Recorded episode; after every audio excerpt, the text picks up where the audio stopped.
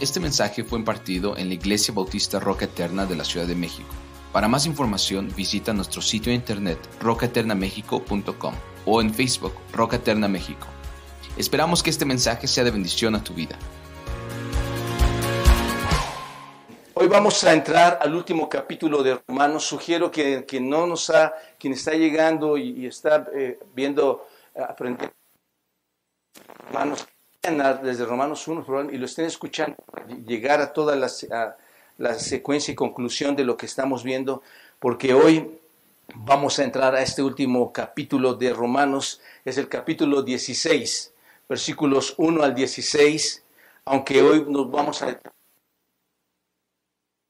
versículos. Romanos capítulo 16 dice así, os recomiendo además a nuestra hermana Febe, la cual es diaconisa de la iglesia en Sencrea, que la recibáis en el Señor como es digno de los santos, y que la ayudéis en cualquiera cosa que necesite de vosotros, porque ella ha ayudado a muchos y a mí mismo. Saludad a Priscila y a Aquila, mis colaboradores en Cristo Jesús, que expusieron su vida por mí, a los cuales no solo yo doy gracias, sino también todas las iglesias de los gentiles. Saludad también a la iglesia de su casa. Saludad a Epeneto, amado mío, que es el primer fruto de Acaya para Cristo. Saludad a María, la cual ha trabajado mucho entre vosotros. Saludar a Andrónico y a Junias, mis parientes y mis compañeros de prisiones, los cuales son muy estimados entre los apóstoles y que también fueron antes de mí en Cristo.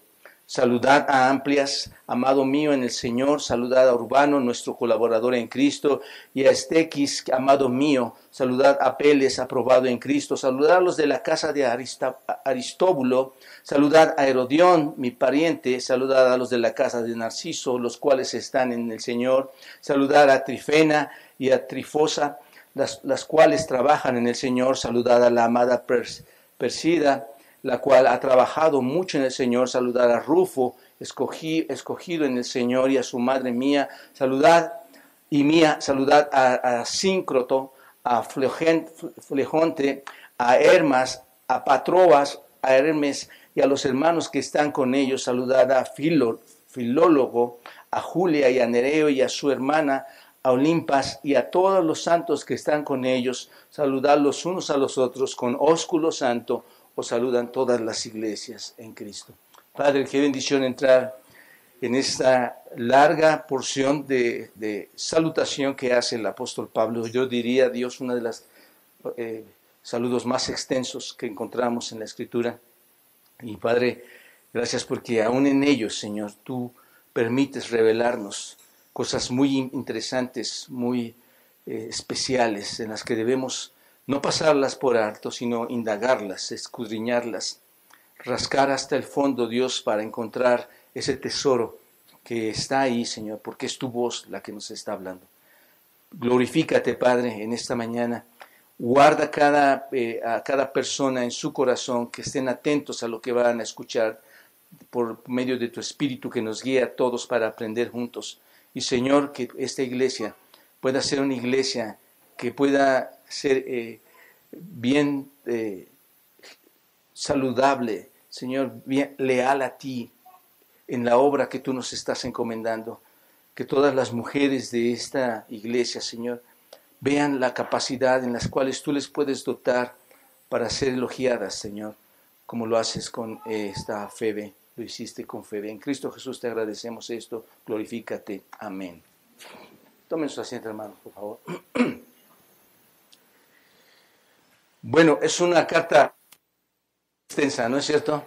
Este, quisiera, antes de comenzar a estudiar ya este último capítulo de, Romanos, que, piensen por favor en el hecho de que es muy probable que este capítulo nunca o muy pocas veces se estudie, ¿no es cierto? Nosotros acostumbramos leer esta carta o algunas otras donde vienen nombres. ¿Y qué hacemos cuando hay nombres, hermanos? No, pues esto no, no, no tiene caso sáltalo, ¿no? Nos pasa en el Antiguo Testamento. Y yo estaba pensando, pues, no lo podemos saltar, hermanos. Es imposible saltar los nombres y, mucho menos esto que está aquí, ¿no es cierto? Este, puede ser que sea un capítulo que tú nunca hayas leído, precisamente porque lo saltas, porque tan pronto comienzas a leer esta, esta porción y viste todos esos nombres que aparecen ahí, simplemente los, los haces a un lado, ¿no es cierto? Observen que no es uno de los capítulos favoritos que ustedes quisieran predicar. Eh, normalmente no escuchamos predicaciones en cuanto a, estos, a este capítulo y debería hacerlo, hermanos. Pero muchos de nosotros no lo hacemos y es muy lamentable que descuidemos este asunto de predicar todo, todo porque es, es mucho más extensa, es mucho más íntimo todo lo que está aquí, porque Pablo está expresando su corazón. Y se los pongo de esta manera, hermanos. Imagínate esta carta, tras, desde este momento tratémonos a lo que está haciendo Pablo. Entonces, imagínate, salúdenme a la hermana José. No, Fernando, porque hizo esto, esto y esto. Y salúdenme al hermano Abraham y a su familia porque son mis parientes y son fieles al Señor. Saluden a la, hermana Guille. Y, tú estás ahí. ¿Por qué? Aunque vamos a hablar de personas, hermanos, nunca puede haber un amor igual a menos que tú ames a Cristo. A menos que Cristo te haya perdonado en, ese sacrificio especial que hizo, tú no vas a poder tener una relación con otras personas de amor, como acabamos de leer esta carta. ¿No es cierto, hermanos? Es una carta de amor a los hermanos. Es como todo, todas estas personas en ese ministerio, que Pablo está ahí, cómo colaboraron con él y cómo él les dice, les agradece por todas las cosas que han hecho. ¿Se dan cuenta? Quisiéramos estar en esa carta. Quisiéramos estar inscritos ahí.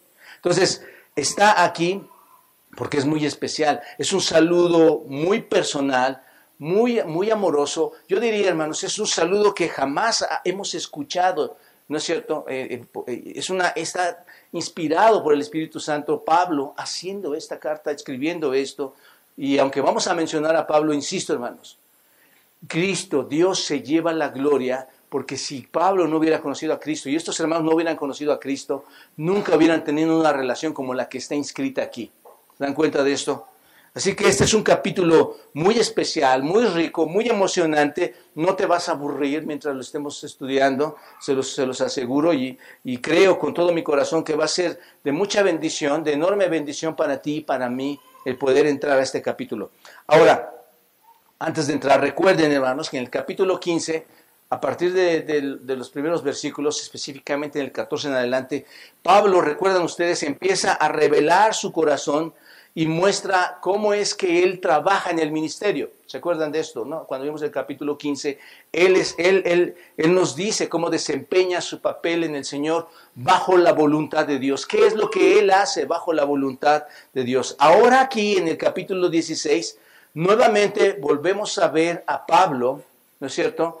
mostrando su corazón, pero ahora, hermanos, lo que está haciendo es, va a enfocarse en su relación en amor con todos los que están en el ministerio. Ya no cómo desarrolla el ministerio, sino la relación que tenemos como hermanos, hermanos. ¿Se dan cuenta? Por esa razón el tema de esta mañana lo he titulado La relación en amor con las personas en el ministerio. Nunca va a haber una relación de amor en las personas en el ministerio a menos que Cristo gobierne nuestras vidas, hermanos. ¿Están de acuerdo? Tú nunca vas a hablar bien de otro hermano, tú nunca vas a elogiar a otro hermano, de hecho vas a hacer lo contrario. Cuando tú escuches que alguien habla mal de otro hermano, según lo vamos a ver en esta carta, hermanos, tiene que ser Cristo en tu vida para que tú puedas elogiar a otro hermano y otro hermano te elogie a ti y mutuamente podamos elogiarnos, como lo vamos a ver esta mañana en un solo punto. Así que observen, por favor, que en este capítulo se da una inmensa cantidad de nombres que están ahí, identificando específicamente a las personas que fueron especiales en la vida de Pablo en su ministerio, que le ayudaron en su, en su, en su labor ministerial están todas estas personas ahí nombradas. Ahora bien, el énfasis de, este capítulo, hermanos, cuando estamos leyendo esta, este capítulo, está en el amor, hermanos. Está en la responsabilidad mutua, en la dependencia de las personas dentro de la comunidad de los redimidos. Todo se centra en, en, esa comunidad de salvos, en ese amor, en esa relación dentro de esa comunidad. Así que antes de que Pablo dé la bendición final, que ustedes la van a encontrar en los versículos 25 al 27, antes de entrar ahí en esta despedida, termina con las cosas, eh, con una mirada en las relaciones, que, dicen mucho, hermano, ¿no es cierto? Dicen mucho de lo que Pablo tenía eh, en su corazón con estas personas. Ahora, enfoquémonos, por favor, con todo esto en la idea del amor de Pablo por sus hermanas y por sus hermanos creyentes. ¿Están de acuerdo? Pablo ama a estas personas. Y insisto, sin Cristo Pablo no podría haber amado. Recuerden que era un perseguidor. Ahora es alguien a quien ama, alguien, alguien que se está relacionando con creyentes. Hoy vamos a, a ver, hermanos, su amor de Pablo en ese sentido revelado en diferentes maneras en este capítulo. Y la primera que veremos esta mañana es que tú vas a amar a otros, tú muestras tu amor a otros cuando elogias a otros hermanos que están en el ministerio, ¿no es cierto? Vamos, déjenme decirles, antes de entrar a este punto, que tristemente en las iglesias hay personas que hablan de otras personas más que elogiar a otras personas. Porque puede entrar el rencor, la envidia, puede entrar el resentimiento, entran muchos factores que el mundo, tu carne y Satanás eh, y, tú mismo los tomas como una influencia para que haya una ruptura en esas relaciones, hermanos. Pero aquí vemos todo lo contrario, todo lo contrario. Vemos en estos primeros dos versículos, hermanos, que hay un elogio de parte de Pablo hacia quién, hacia una persona. ¿A quién está elogiando el apóstol Pablo en esta carta, hermanos? Bueno, miren, miren por un momento estos dos versículos.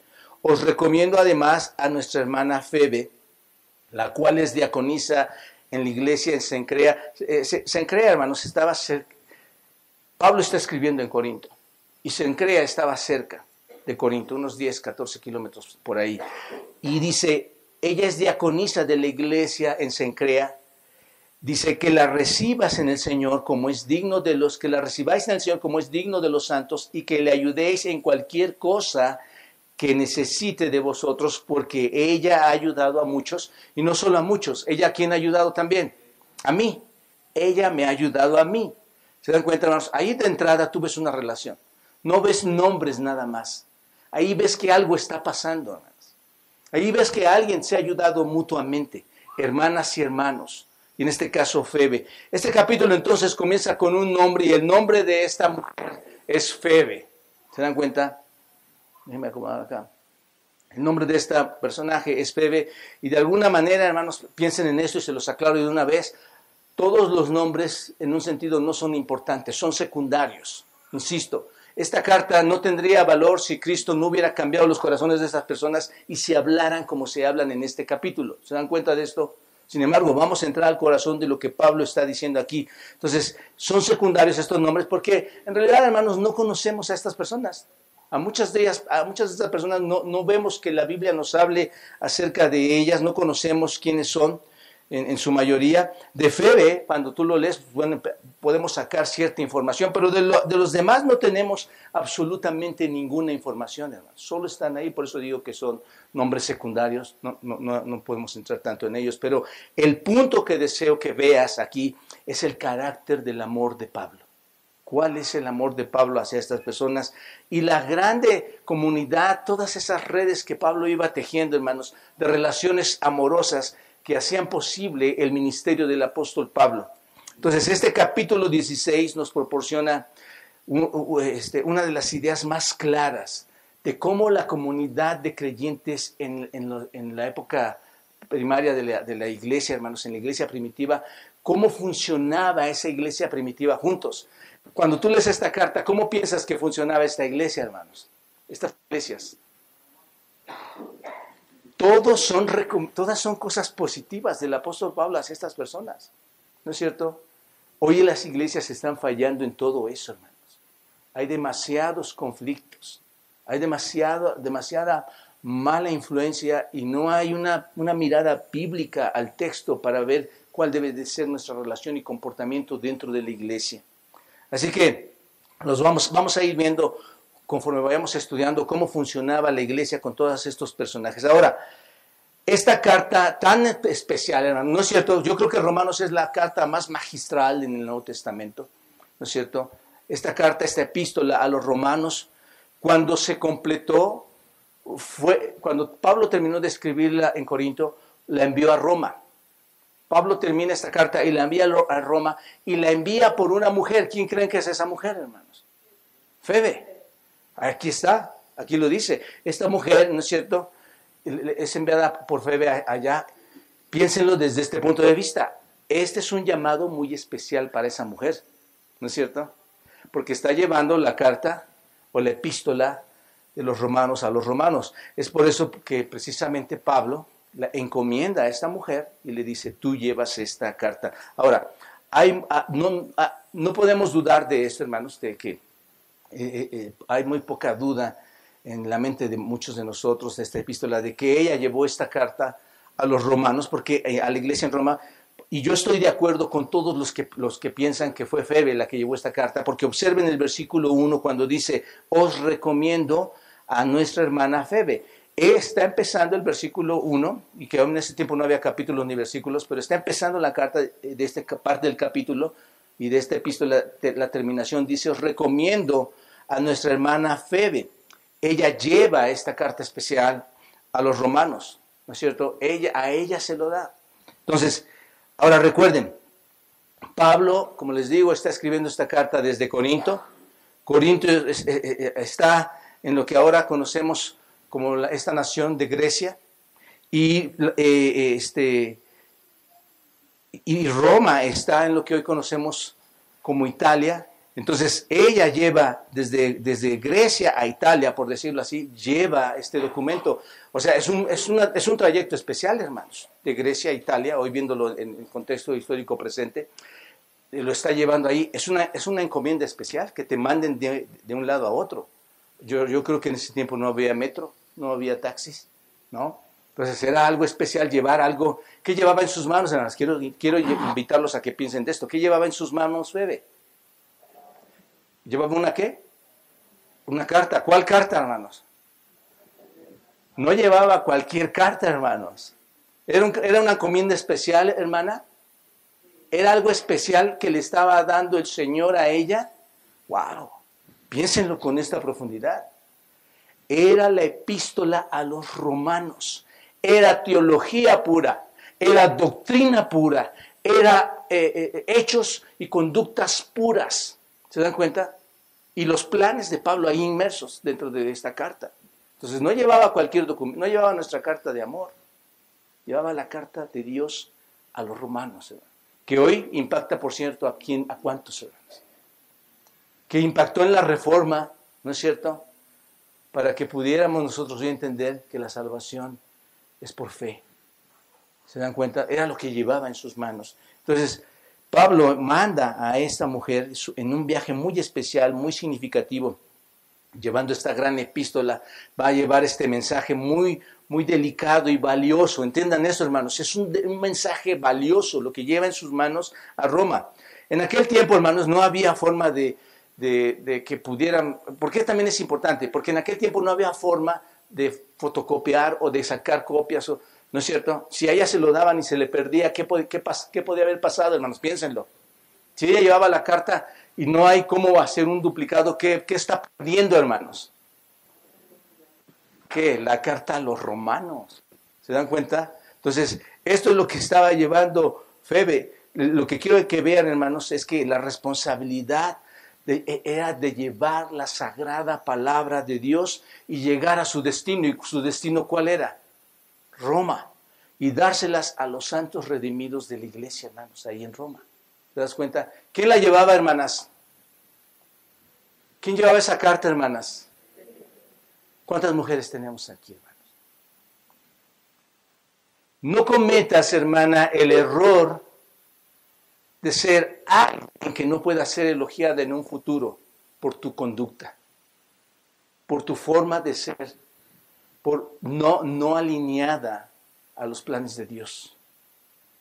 Porque aquí, aquí está elogiándose a una persona. Hermanas, ustedes tienen una capacidad impresionante. Dios puede trabajar poderosamente con todas las mujeres de esta y de cualquier iglesia, hermanos. Tal vez Febe no escribió un libro, hermanos. Tal vez Febe no escribió en el Antiguo o Nuevo Testamento un libro.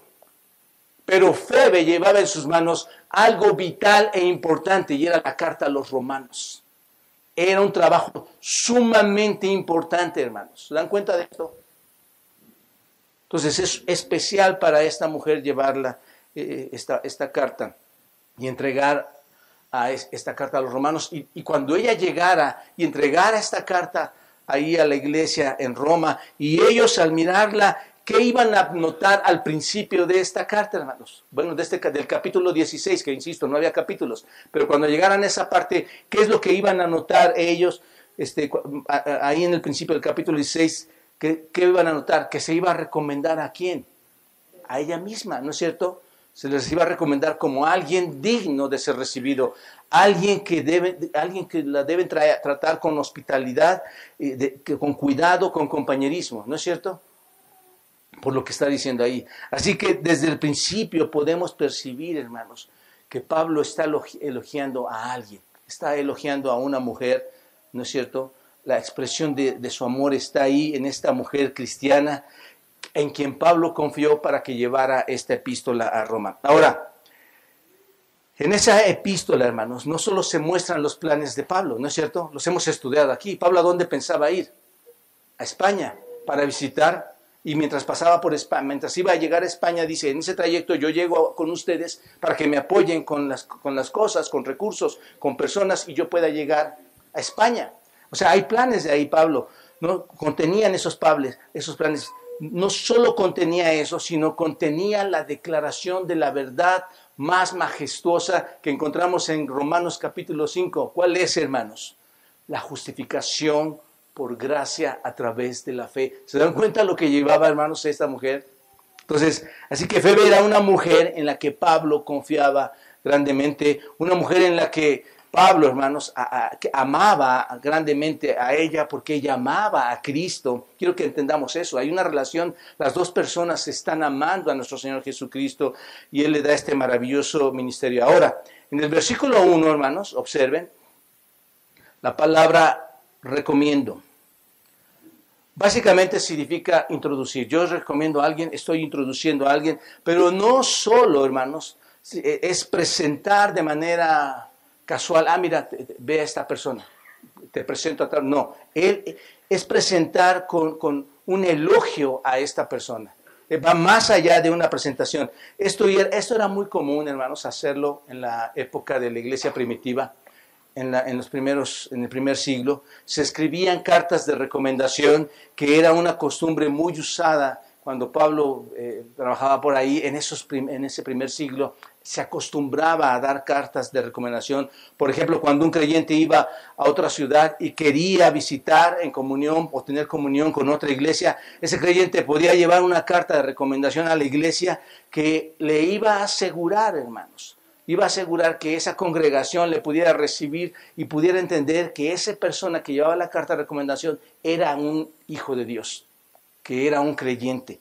Un hermano o una hermana puede ser amado, llevando esa carta, puede ser amado o recibido con toda hospitalidad cuando llevaban estas cartas de recomendación. Y, la, cuestión por la que llevaban una carta de recomendación, hermanos, era porque en lugar eh, donde se podían quedar ellos, esos lugares donde estaban, eran peligrosos, eran lugares peligrosos. Entonces, eh, todos esos alojamientos eh, había robos, había saqueos, había ciertos peligros, entonces tenían que llevar esta carta de recomendación porque no eran lugares seguros.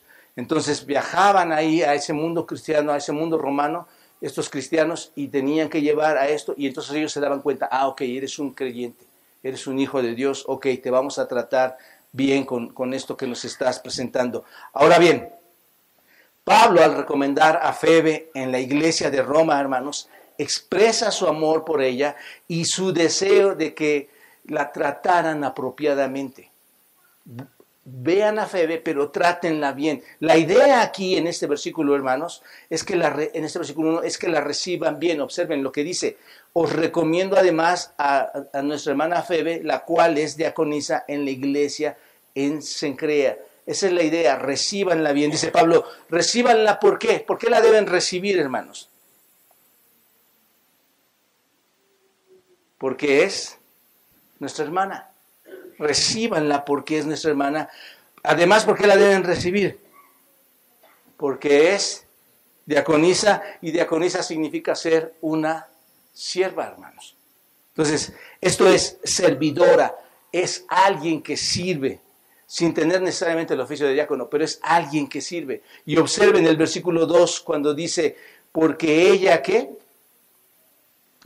Dos, hermanos. Porque ella ha ayudado. Obsérvenlo. Está ahí. Ella ha ayudado. Y esta palabra ayudado, hermanos, es prostatis en el griego. Y prostatis significa ayudador. Es una palabra antigua. Es una palabra que significa ayudadora. Así que Pablo tiene un elogio grande para esta mujer, para esta mujer que es diaconisa, que es ayudadora, ¿no es cierto? A esta Febe. Febe, Febe significa pura, hermanos. El significado de ese nombre es pura significa radiante.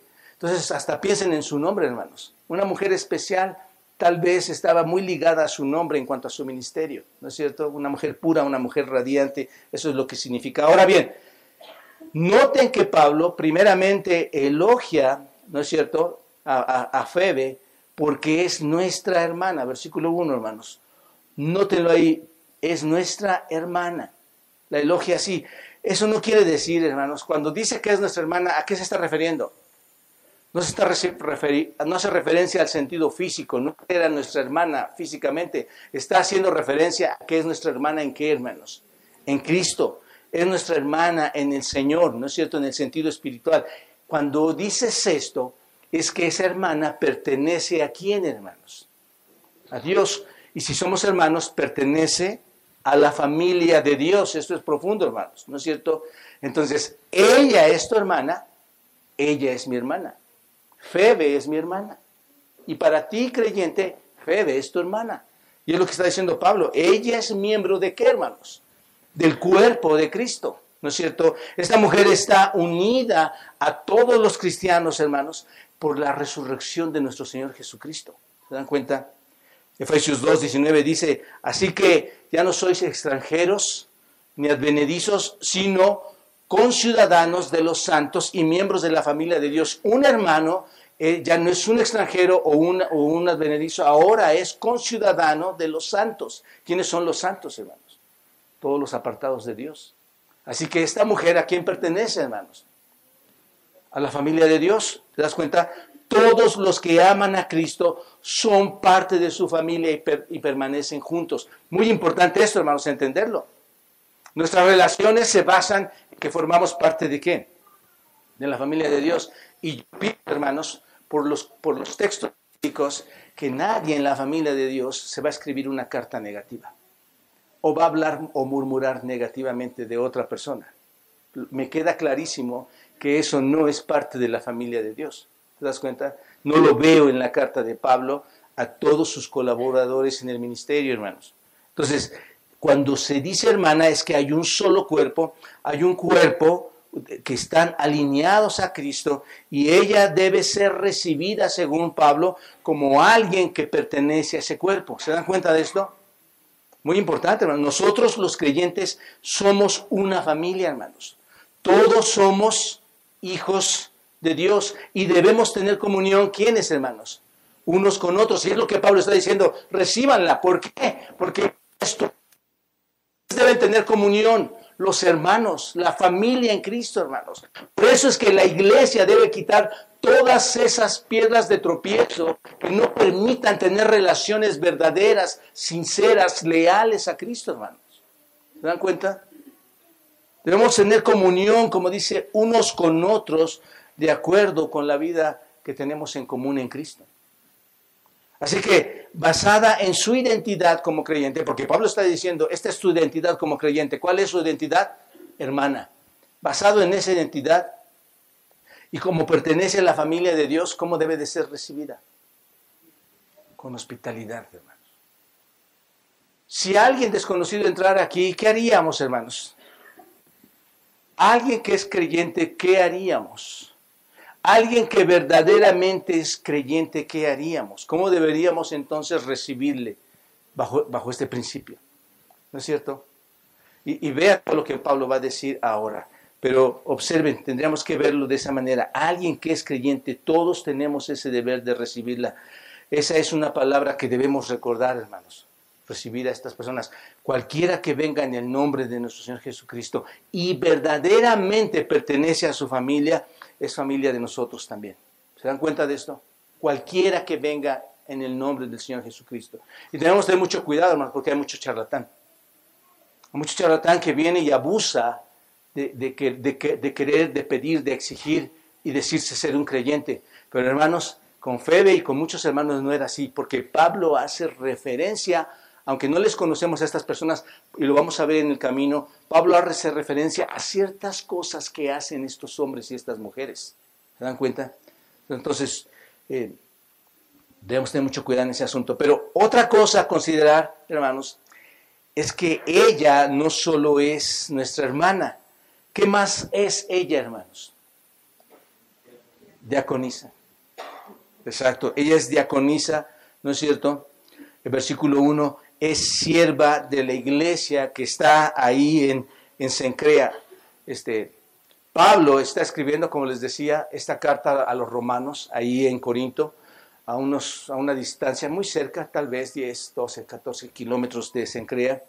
Y es muy posible, hermanos, que esta iglesia de Sencrea haya sido una hija de la iglesia establecida en Corinto, una, por decirlo así, una hija iglesia de los corintios, ¿no es cierto? Es, muy probable. Ahí estaba eh, Febe, esta mujer eh, Febe, seguramente ahí en Sencrea tuvo un papel muy especial en su ministerio, hermanos. Seguramente estuvo trabajando ahí y prestó algún buen servicio mientras estaba en la iglesia, en esa congregación. Bueno, ahora observen que la palabra diaconisa es la palabra en griego diáconon, de donde obtenemos nuestra palabra, ¿cuál, hermanos?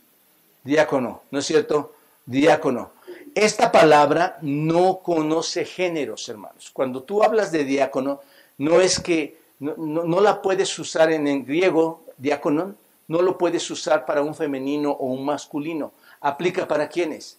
Para todos, sea masculino o sea femenino. Por eso digo que no tiene género.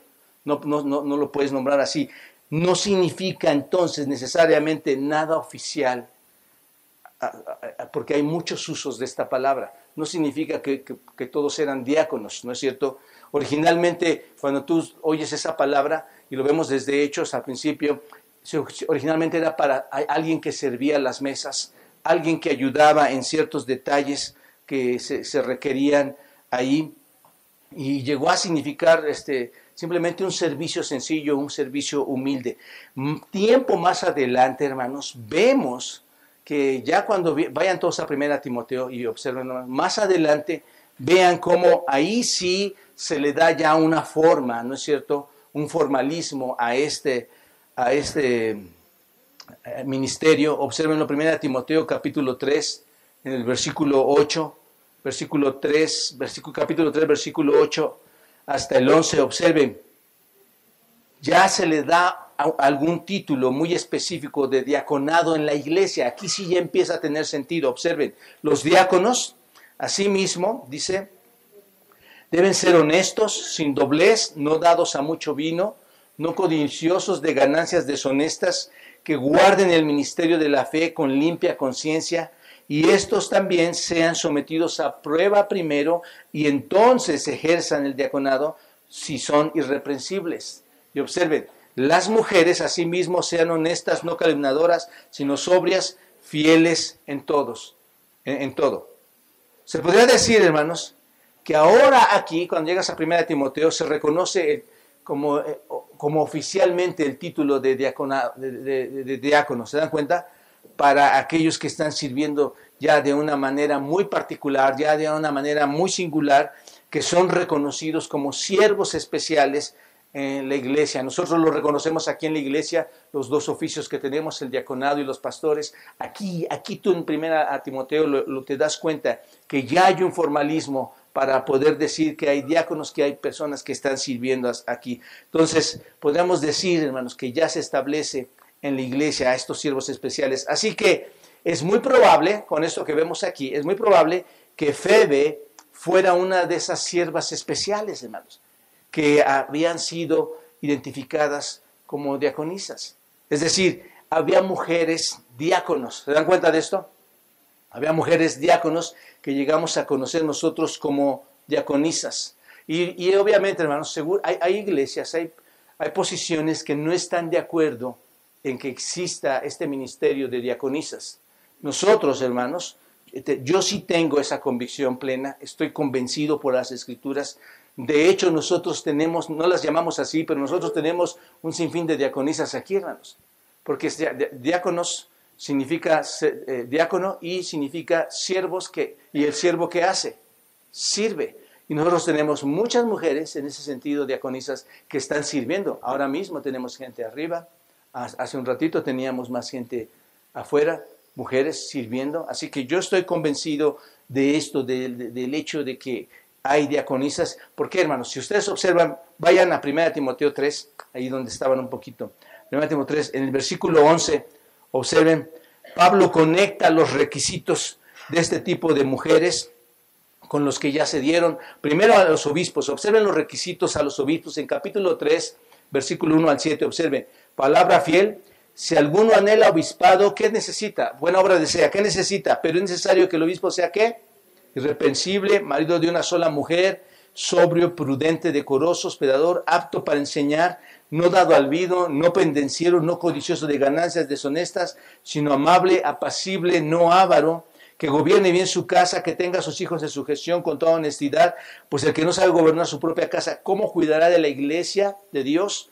No un neófito no sea que naciéndose caiga en la condenación del diablo, también es necesario que tenga buen testimonio de los de afuera para que no caiga en descrédito y en lazo del diablo. Observen, Pablo está hablando de los, de los, de los requisitos del obispo y luego el versículo 8 al 10 habla de los, los requisitos del diácono. Observen, los diáconos asimismo deben ser honestos, sin doblez, no dados a mucho vino, no codiciosos de ganancias deshonestas, que guarden el ministerio de la fe con limpia conciencia y estos también sean sometidos a prueba primero y entonces ejerzan el diaconado si son irreprensibles. Nosotros tenemos en este preciso momento a alguien en prueba como diácono, recuerdan ustedes.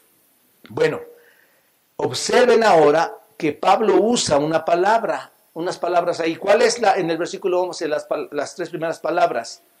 Las mujeres, a sí. ¿A qué está haciendo referencia, hermanos? Cuando dice, si tú lees ya todo este contexto, ¿a qué está haciendo referencia? Las mujeres a sí mismos sean qué? Y describe requisitos. Entonces, Pablo liga muy bien, hermanos, los requisitos del obispo, los requisitos de los diáconos con los requisitos de quién. Asimismo, las mujeres, ¿no es cierto? Diaconisas, las mujeres sean qué? Honestas y toda una, una cuestión de requisitos que, que pone ahí. Así que es mi convicción, hermanos, que en la iglesia primitiva llegó a existir, como lo vemos aquí, un grupo formalmente reconocido de mujeres que servían en la iglesia y que ya servían aquí en 1 Timoteo de forma oficial, hermanos. Y creo que esta mujer, que Pablo llama Febe, que significa pura, que significa radiante, fue una de las reconocidas como sierva entre las mujeres, como una diaconisa, por decirlo así. ¿Se dan cuenta de esto? Había ya esta, este, este, este, servicio ahí. Entonces, cuando estudiamos la historia de la iglesia primitiva, cuando tú vas en los quehaceres de la iglesia en el primer siglo, podemos encontrar cuál era el papel de esas mujeres. ¿Qué hacían esas mujeres en, los, en el primer siglo, hermanos? Bueno, ellas cuidaban a los enfermos. Eh, había persecución, recuerden ustedes, había muchos encarcelados, pero ellas cuidaban a los enfermos, cuidaban a, a los pobres, ministraban a, los extraños, ¿no es cierto?, creyentes, cuando llegaban, eh, cuando digo extraños creyentes, es alguien que no conoces, pero que es creyente, y ellas llegaban, hablaban con ellos, los podían ministrar, mostraban hospitalidad a este tipo de personas, ¿no es cierto? Si estaban eh, presos, podían ministrar también en la prisión, llevándoles suministros, los presos necesitaban cosas, llevaban suministros, llevaban sus necesidades a estos hombres, les proveían de cualquier cosa que pudieran necesitar ahí dentro por las exigencias de estar encarcelado en, esos lugares. Así que también estas diaconisas se encargaron de instruir a las nuevas conversas, a las mujeres que recibían al Señor Jesucristo. Ellas llevaban ese proceso de discipulado para instruir a esas mujeres, a esas familias, a esos hijos en la iglesia, hermanos. Entonces, ¿se dan cuenta lo importante que es este papel? ¿Se dan cuenta por qué Pablo dice, Febe lleva esta carta? ¿Se dan cuenta de esto, hermanas? Es algo especial lo que está sucediendo aquí. Entonces, ese era el papel de una diaconisa y esa era la mujer eh, que está presentando aquí Pablo, una hermana en Cristo, una sierva en la iglesia que sin duda Pablo la estaba elogiando, hermanos, de una manera real. Observen ahora el versículo 2. Además, dice, que la recibas en el Señor como es digno de los santos y que le ayudéis en cualquier cosa que necesite de vosotros, porque ella ha ayudado a muchos y a, mí mismo. Ella ha ayudado a muchos. Ella ha socorrido a muchos y ha auxiliado a muchos. Hermanas, pongan mucha atención, mucha atención, hermanas.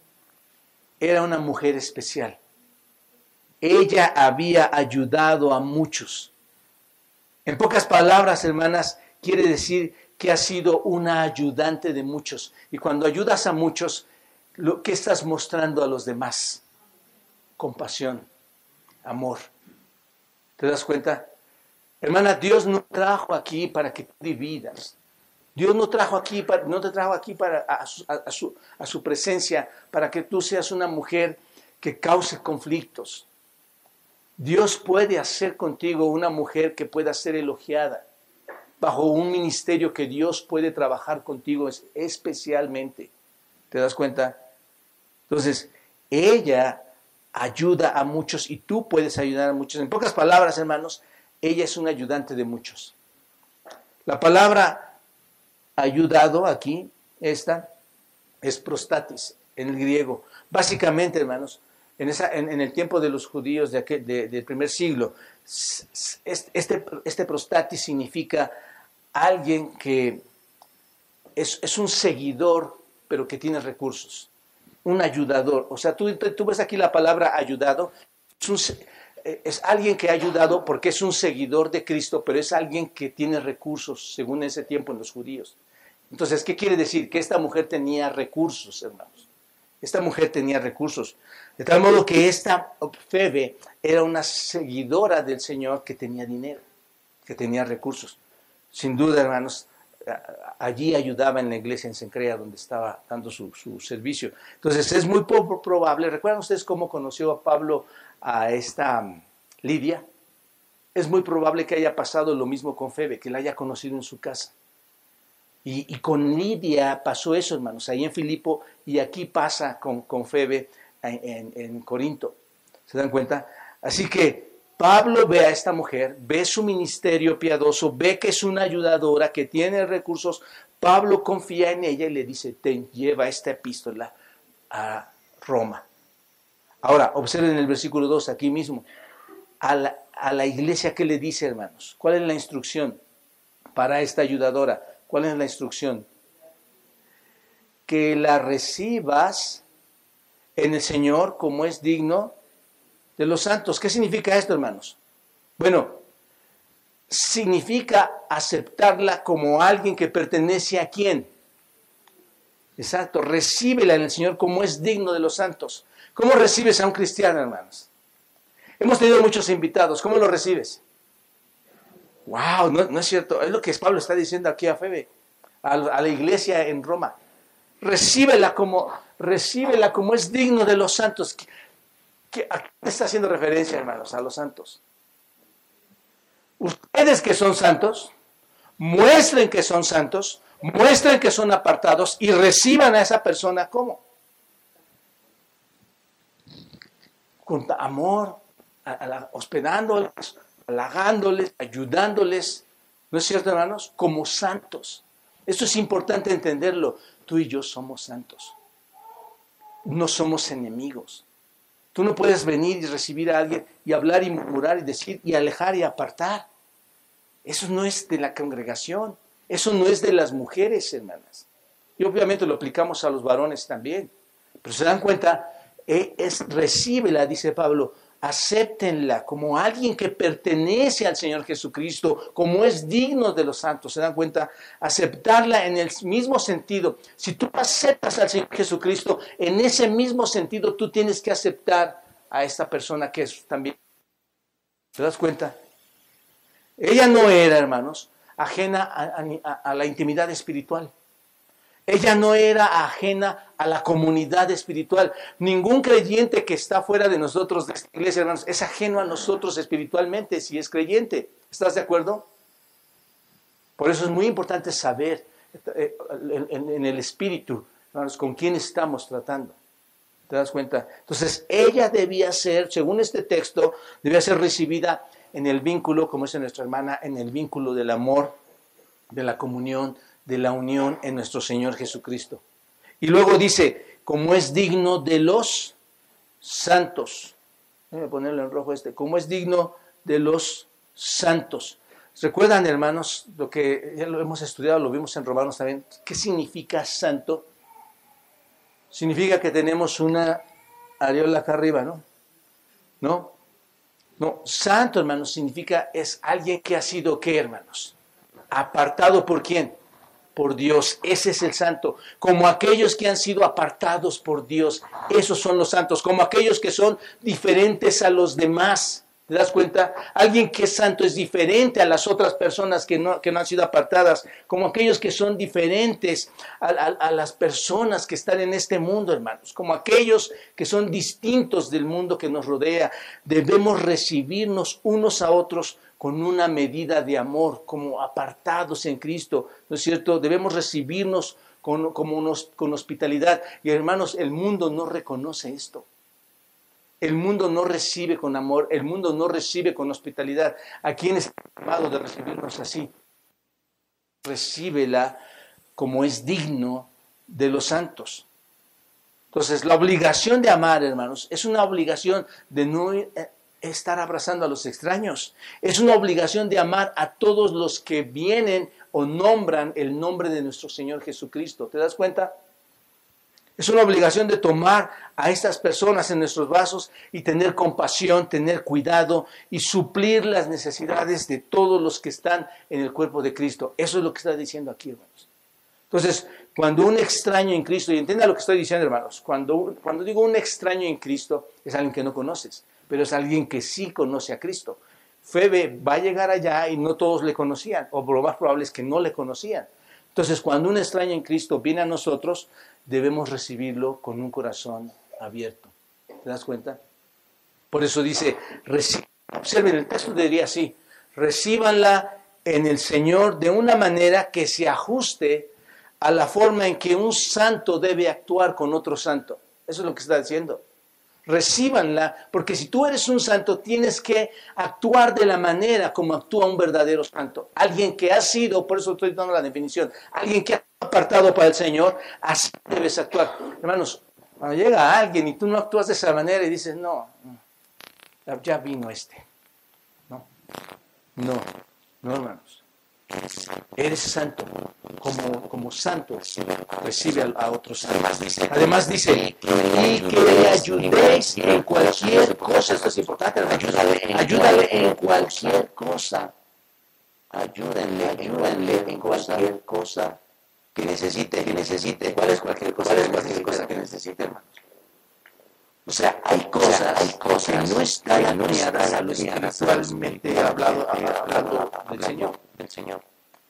Febe seguramente iba para allá, iba a hacer alguna, alguna acción allá, tal vez de negocios, tal vez de trabajo, algo. Y dice, ayuden a esta mujer en cualquier cosa. Eso, hermanos. Le podemos brindar amor a las personas que llegan. Les podemos brindar hospitalidad a las personas que llegan pero tú, muchas personas creyentes tienen otras cosas que necesitan arreglar. Y es lo que está Pablo diciendo aquí, recíbela, ayúdale en cualquier cosa que necesite de ustedes. Esta palabra cosa, hermanos, aquí, es pragma, significa ciertos asuntos, significa una tarea, significa ciertos compromisos. Entonces, ella había venido a Roma para una para un asunto, para una transacción, si, si traducimos esta, esta, palabra, ella, venía, ella fue a Roma para un compromiso de algún tipo, no sabemos cuál, ¿te das cuenta? Y Pablo le dice a la iglesia, ayúdenla. Les pregunto, hermanos, llegando a este punto, yo les pregunto, ¿esto es importante? ¿Este es un pensamiento importante que debemos considerar como creyentes? Digo, estamos viendo puros, pero no, cuando dice ayúdenla, este, en cualquier cosa que necesite, es algo importante a considerar. ¿Cuál es mi obligación como iglesia, hermanos? Ayudar en, en cualquier cosa. Digo, tenemos que ser sabios, hermanos, entendamos.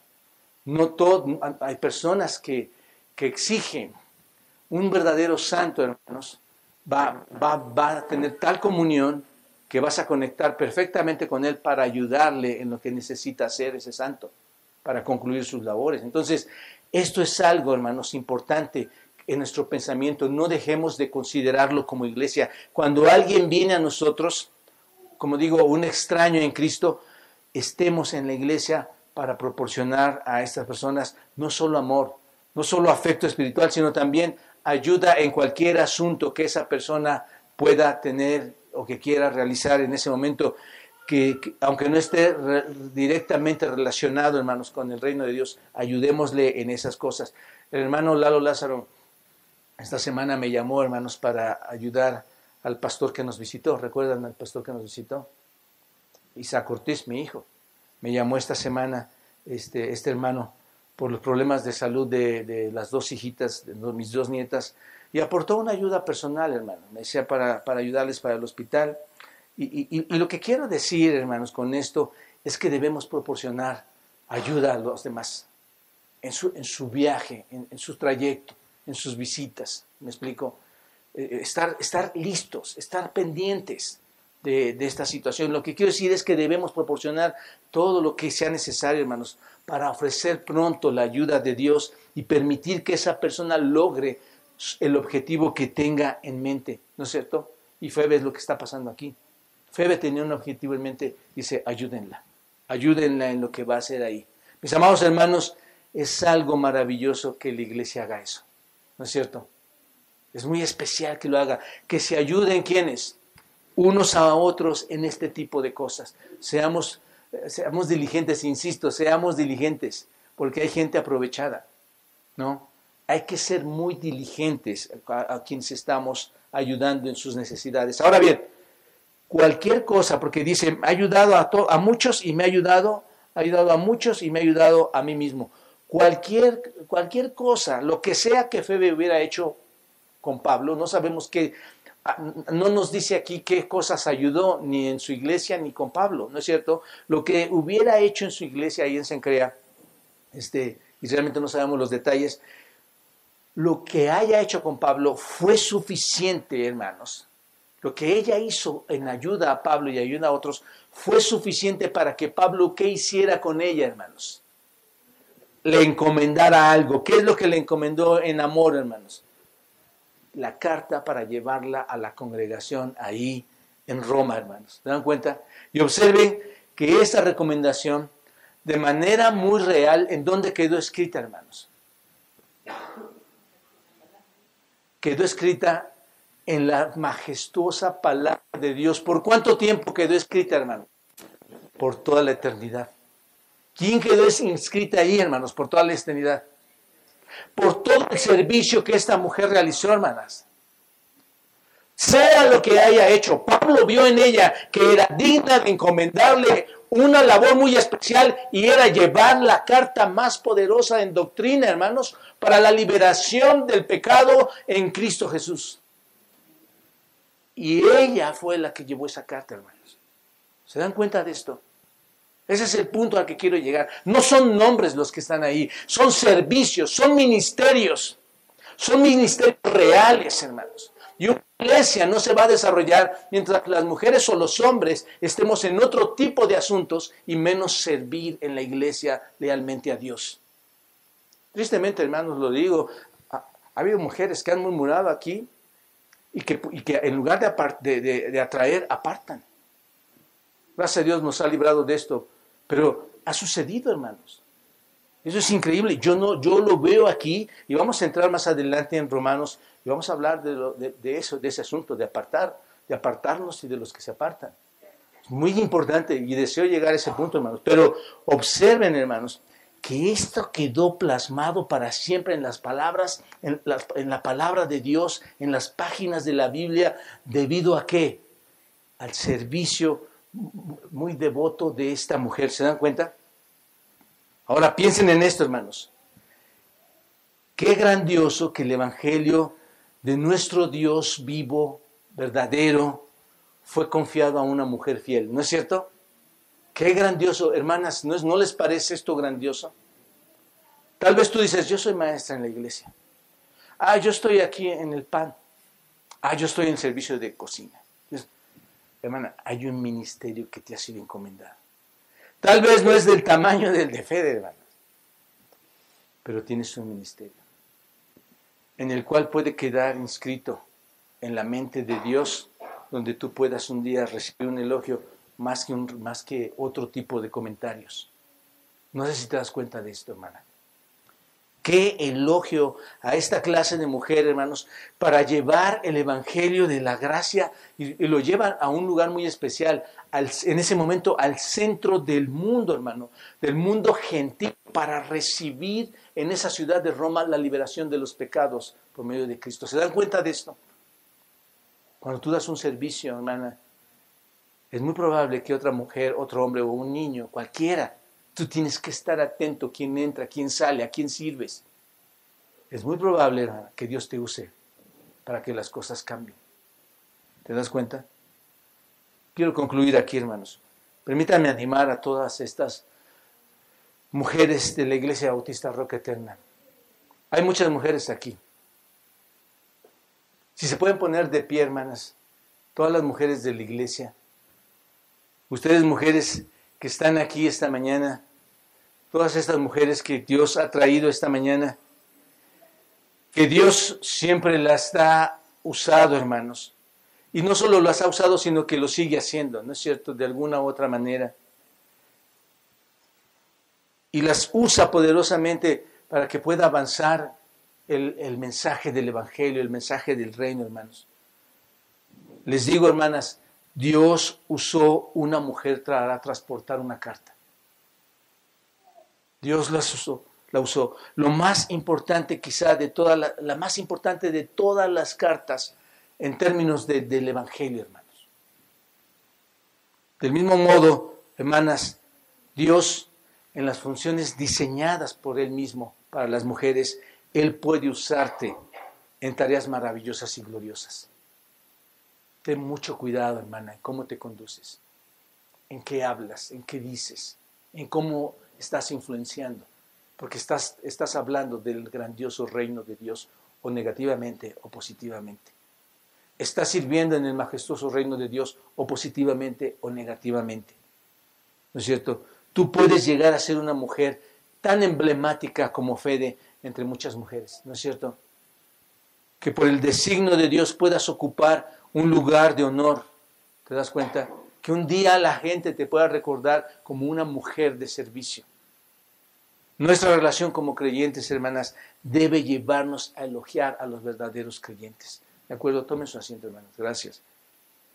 Nuestra relación como creyentes debe, debe ayudarnos a elogiar a las demás personas, no enaltecerlos, hermanos, porque somos muy orgullosos. No enaltecernos, sino en un amor sincero podemos ver a aquellos o aquellas personas fieles, servidoras de Dios, y elogiarlos. ¿Por qué? Por su servicio fiel, por su servicio honesto, por su servicio leal, sincero, por su servicio puro. ¿A quién, hermanos? Al Rey de Reyes. ¿Se dan cuenta? Así que, hermanos, hermanas, no, no solo aplica a las hermanas, pero lo podemos aplicar a los varones. Hermana, todo lo que haces aquí, sea mínimo o sea grande, es un ministerio para el Señor. ¿Te das cuenta? Febe no escribió una carta. Febe no escribió la carta a Timoteo. Pero Febe llevó una carta muy importante. Y tú no sabes, hermana, si un ministerio impacta en el Evangelio para un niño, para un adulto, para un joven, para una vida que está rota y tú impactas en la vida de esas personas. Hermana, yo oro por ti, que el Señor tenga eh, un noble espíritu, una doble porción de su espíritu para que tú seas esa gran mujer que Dios ha diseñado y que, hermana, te da un papel especial como mujer.